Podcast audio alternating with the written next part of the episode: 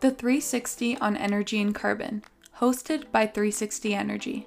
In his tenure at Sustainable Ocean Alliance, Brandon Levy has supported the next generation of ocean innovators with the training, resources, and networks they need to build nature positive solutions and reach their full potential as human beings.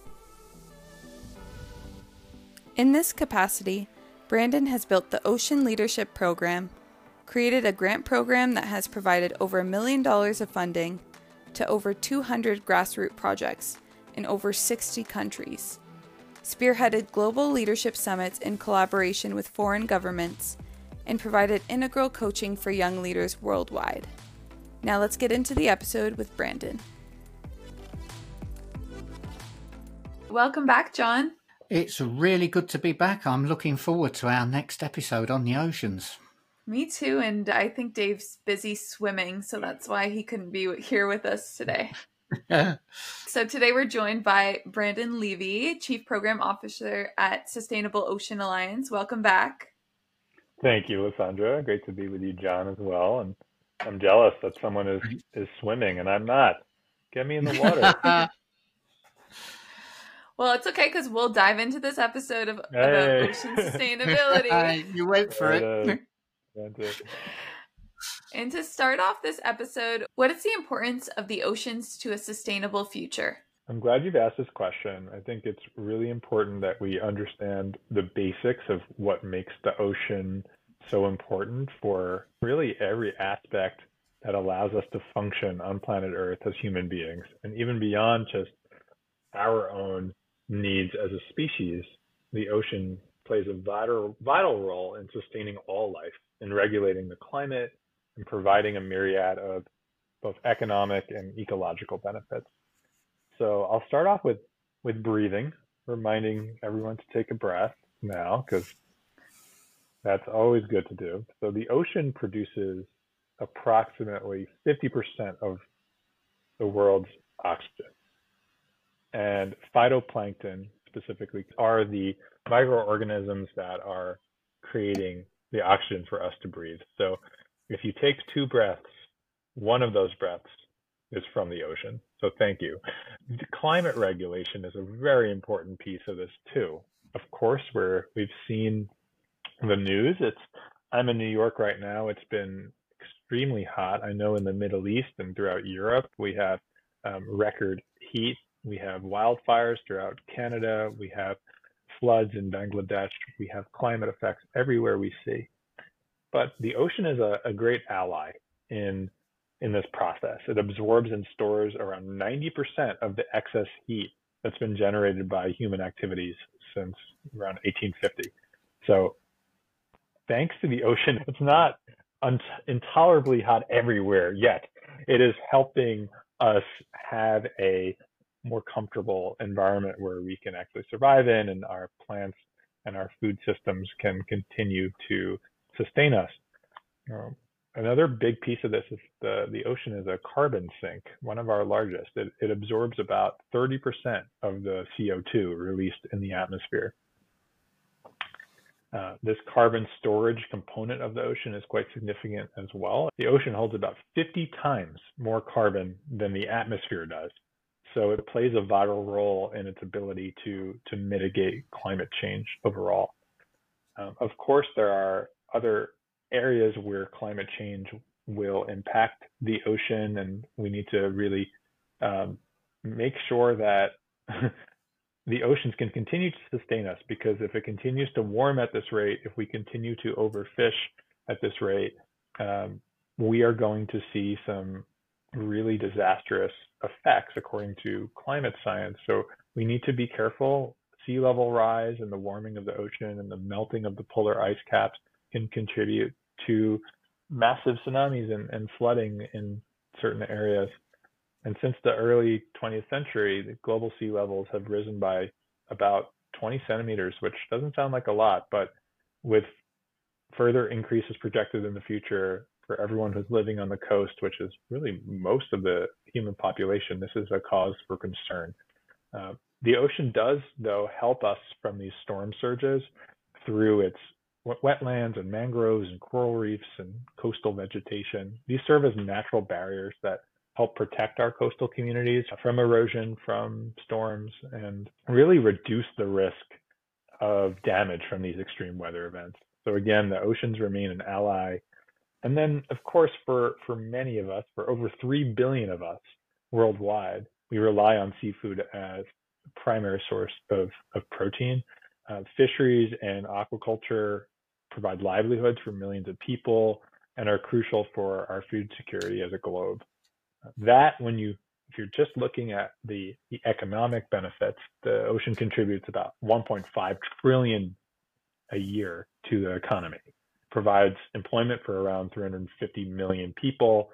So it's it's absolutely critical that we allow the ocean to do what it does best, which is to provide a wide range of ecosystem services for us, from nutrient cycling to water purification to carbon sequestration, which are all vital for maintaining a healthy planet and supporting human and human well-being and really all life everywhere. Wow, that, that's that's a really big answer, isn't it? it's it's a big um, body of water. it's a big ecosystem. Now, yes. Yeah. Now that that that leads me on to my question because you've identified with oceans the biggest bodies of water that there are. But where is there a line? I mean, you know, seas, lakes, ponds, rivers. I know they're to some extent they're interconnected, but tell me more about the other bodies of water. Do, are, are they important, or is it just the oceans that are important? Yes, great question. And for listeners who may have heard the first podcast that we've done together, this may be redundant, but allow it to be a reminder of the importance of, of these topics. So, other bodies of water, some of which you mentioned, like rivers, lakes, and wetlands, they can have a direct impact on ocean health. And when we look at things like pollutants and excess nutrients and sediment runoff, hmm. all of these things that can come from land eventually go through the rivers and reach our oceans, causing an influx of plastic pollution, eutrophication, which is which are these big algae blooms that are not great for the ocean. So it's essential that we manage and protect all of these interconnected water systems so that the oceans remain healthy. One thing I've always found fascinating about the ocean is for me, it's like a, a big mirror for, for all of our activities on land. Uh, very rarely does do the, the activities that we're doing here not have a, a corollary or a representative in, in the ocean itself take big agriculture.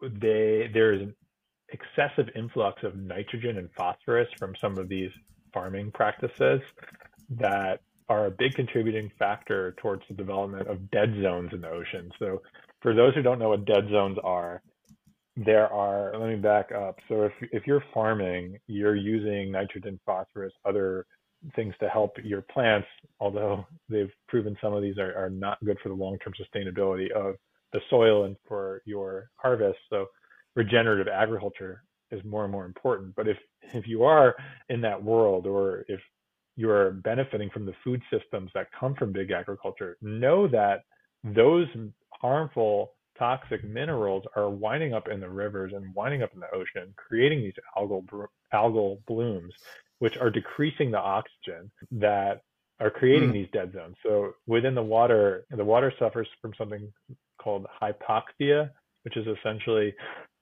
no, none of the species or the fish or any anything that's alive can breathe because the algae yeah. is essentially eating up all the oxygen, and that decreases that greatly decreases the biodiversity of whatever the, the body of water that we're talking about, typically an ocean here. So that's just one example. Plastics being another where I had mentioned that uh, 90% of, of plastics in the ocean come from uh, just 10 rivers. um, most of those are in Asia. So if we can really factor in river health and making sure that we take care of those, that will be critically important. And then there are other um, sort of bodies of water and wetlands and such that if, if we're able to preserve those, then that'll actually help the ocean's health by essentially mitigating some of the effects of climate change, which then downstream affect the ocean through warming and acidification. Thank you. Yeah. Well, on the topic of ocean sustainability, a common term used is blue carbon. Can you tell us what is blue carbon? Yeah, so blue carbon's become quite a buzzword, and it is in a in the best of ways, in the sense of this is something that is seen as a viable alternative now, and is more and more in the spotlight for folks. So coastal ecosystems such as mangrove forests, tidal marshes, seagrass meadows, they can protect coastlines from storms, from rising sea levels, and for, from erosion, right? And they regulate water quality. They provide a, a habitat for fish. They ensure that we have food security, and they provide direct livelihood for the local communities that directly depend on them, right? So it's really important that when we look at blue carbon and blue carbon credits, blue carbon markets, that we are taking into account the importance of doing this in concert with local communities. One of the biggest challenges that we're facing right now is making sure that carbon credits in general, not just talking about blue carbon, are of high quality, that they're in integrity. Um, offsets in general, they suffer from a bad reputation due to controversies over uh, land-based projects and a focus on going to net zero without directly decarbonizing activities or through indigenous land grabs or all sorts of shenanigans that have happened that invite a certain degree of skepticism ar- around carbon offsets overall. There's also the issue around additionality. Yet blue carbon yeah. is, is really unique because it allows for us to sequester and take in carbon in a way that has many co-benefits. And these co-benefits can can be vast, whether it's really helping the the local uh, community in serving their own vitality and sustainability. So we've supported a project at Sustainable Ocean Alliance, the, the organization that I'm a part of, called Mikoko Pamoja, meaning mangroves together in Kiswahili. And this project has planted 14 or so hectares of, of mangrove forest. It's been um, selling about 2,500 credits per year with one credit equivalent to about a ton of carbon. And they're taking a really unique approach where through the, the profits that they, they make through this, they've paid for a water system for the nearby village and school books for children and other important local projects that have these social and economic benefits, such as job creation for local communities. So we want to make sure that we are invest when we are buying a blue carbon credit or we're buying a carbon credit in general that it's not just going to let's say your the offset provider but that those those revenues are going and being spread throughout. So that's just one element there and i'll get off my soapbox around it. But just to give you a little bit of why blue carbon in general is, is quite important. It's mangroves and salt marshes are two of the, the key um, ecosystems that, that we look for that, that help sequester carbon from the atmosphere. And mangroves and salt marshes remove carbon from the atmosphere at a rate 10 times greater than, let's say, a tropical forest. So yeah. they're really, really powerful. Uh, seagrass meadows, they account for just 0.1% of the world's seafloor, but they store 11% of the organic carbon buried in the ocean. And when you look at mangroves and salt marshes together, they store three to five times more carbon per acre than, than tropical forests. So it's, it's really, really imperative that we look at blue carbon and start putting more money into that field, into high quality blue carbon credits because of these co-benefits and because, quite frankly, it's just more effective at times.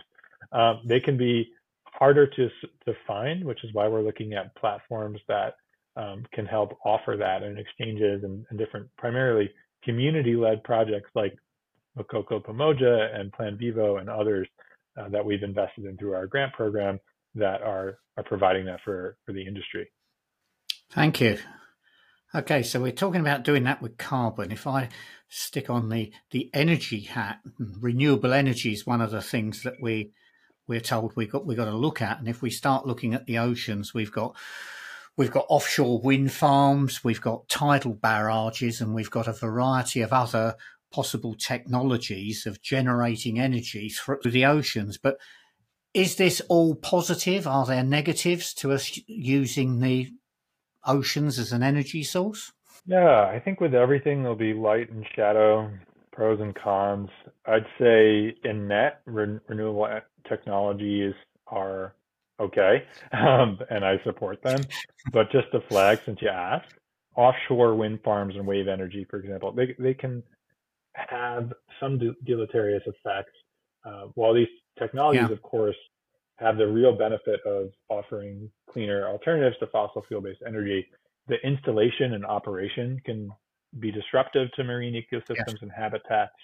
So that's why we really stress proper planning, site selection, environmental impact assessments. All these things can help minimize the, the negative effects and ensure that the energy is truly sustainable in from every aspect of its development. Thank you. Yeah. So, what are the main challenges our oceans facing? Yeah, I, I don't want to beat your audience over the head with this because it's I may be saying oh, it many it. times, but it's it's worth repeating. Forgive me, listeners, but I, I will summarize this in a pithy way for you. So, first, climate change, rising temperatures, ocean acidification, sea level rise. These all pose significant threats to these valuable marine ecosystems. Examples of those marine ecosystems the exact things that are helping that are being turned into blue carbon, like like these mangroves and seagrass meadows, but also coral reefs and marine species. All of these elements brought on by climate change um, are disrupting the food web. It's redu- the fact that the ocean is so acidic actually prevents a shrimp or a crustacean, let's say, from forming its own shell. So it's and that may sound like okay well that's one thing but everything is interconnected the entire food web so we have to make sure that um, we mitigate we mitigate climate change we mitigate these rising temperatures so that the ocean doesn't increase its acidification the polar ice caps don't melt as fast because all of these will have uh, downstream consequences that of course human beings are not immune to the other piece of this is overfishing and unsustainable practices. So we have destructive fishing practices like like bottom trawling, which is actually mm. horrible for carbon emissions, and what we call IUU fishing, so illegal, unreported, and unregulated fishing.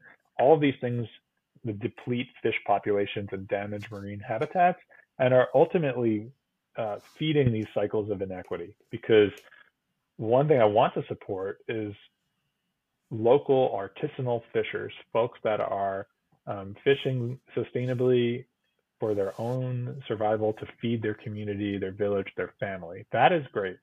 But a lot of the fishing that happens are it happens on the high seas. There's been a, a landmark treaty that's in the works to, to prevent some of this and to protect more and more of the ocean. So it's quite critical that we, we do that.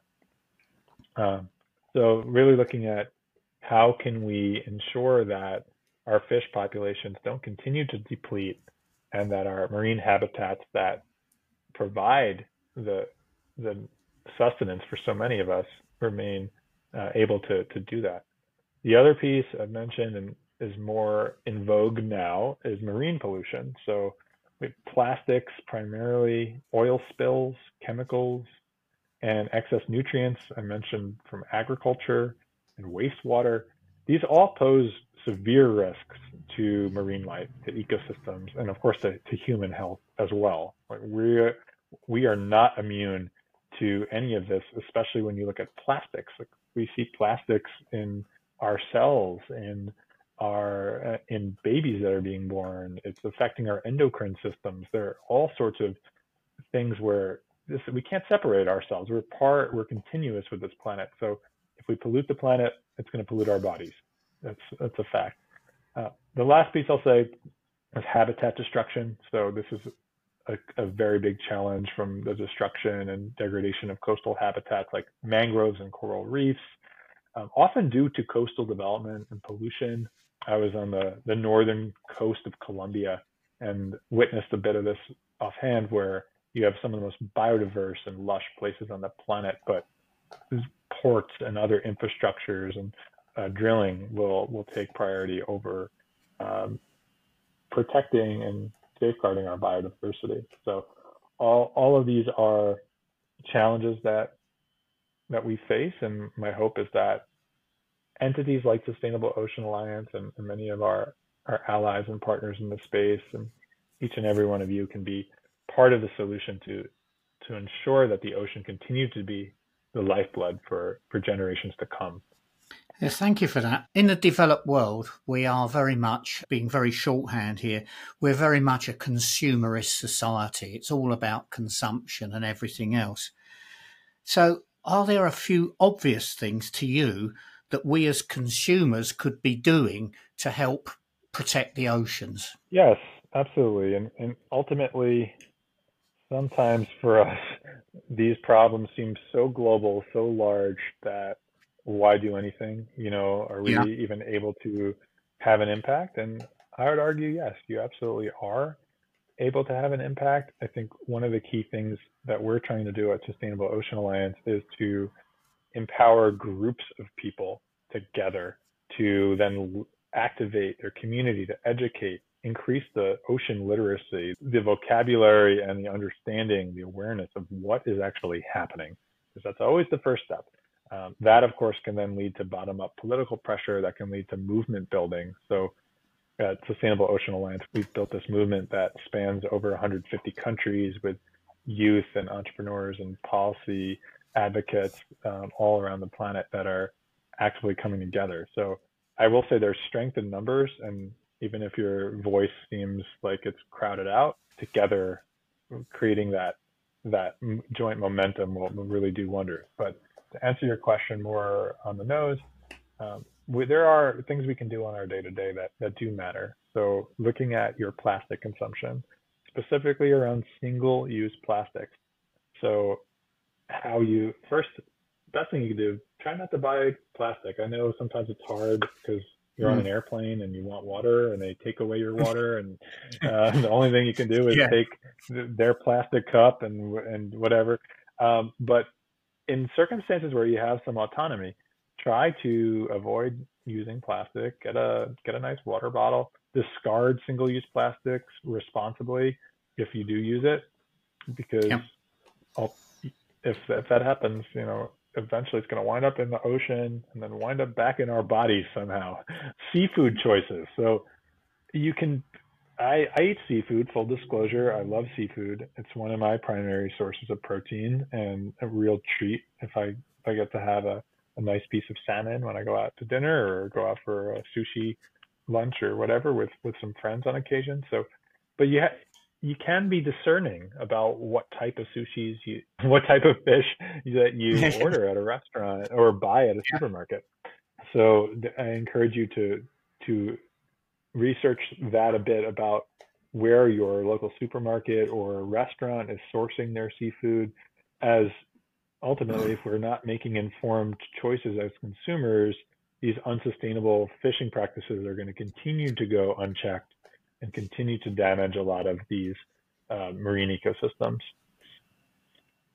yeah and then lastly i'll say um, yeah yeah we hopefully there's more and more traceability and awareness around where these are from. I mean, the some of you may have seen Seaspiracy, some of you may watch have seen Blue Planet 2 or other movies that have yeah. shown the showed the dark side of of fishing at large. So we there is cause to to be really discerning to around what you put in your body and, and how that affects everyone from the whole supply chain.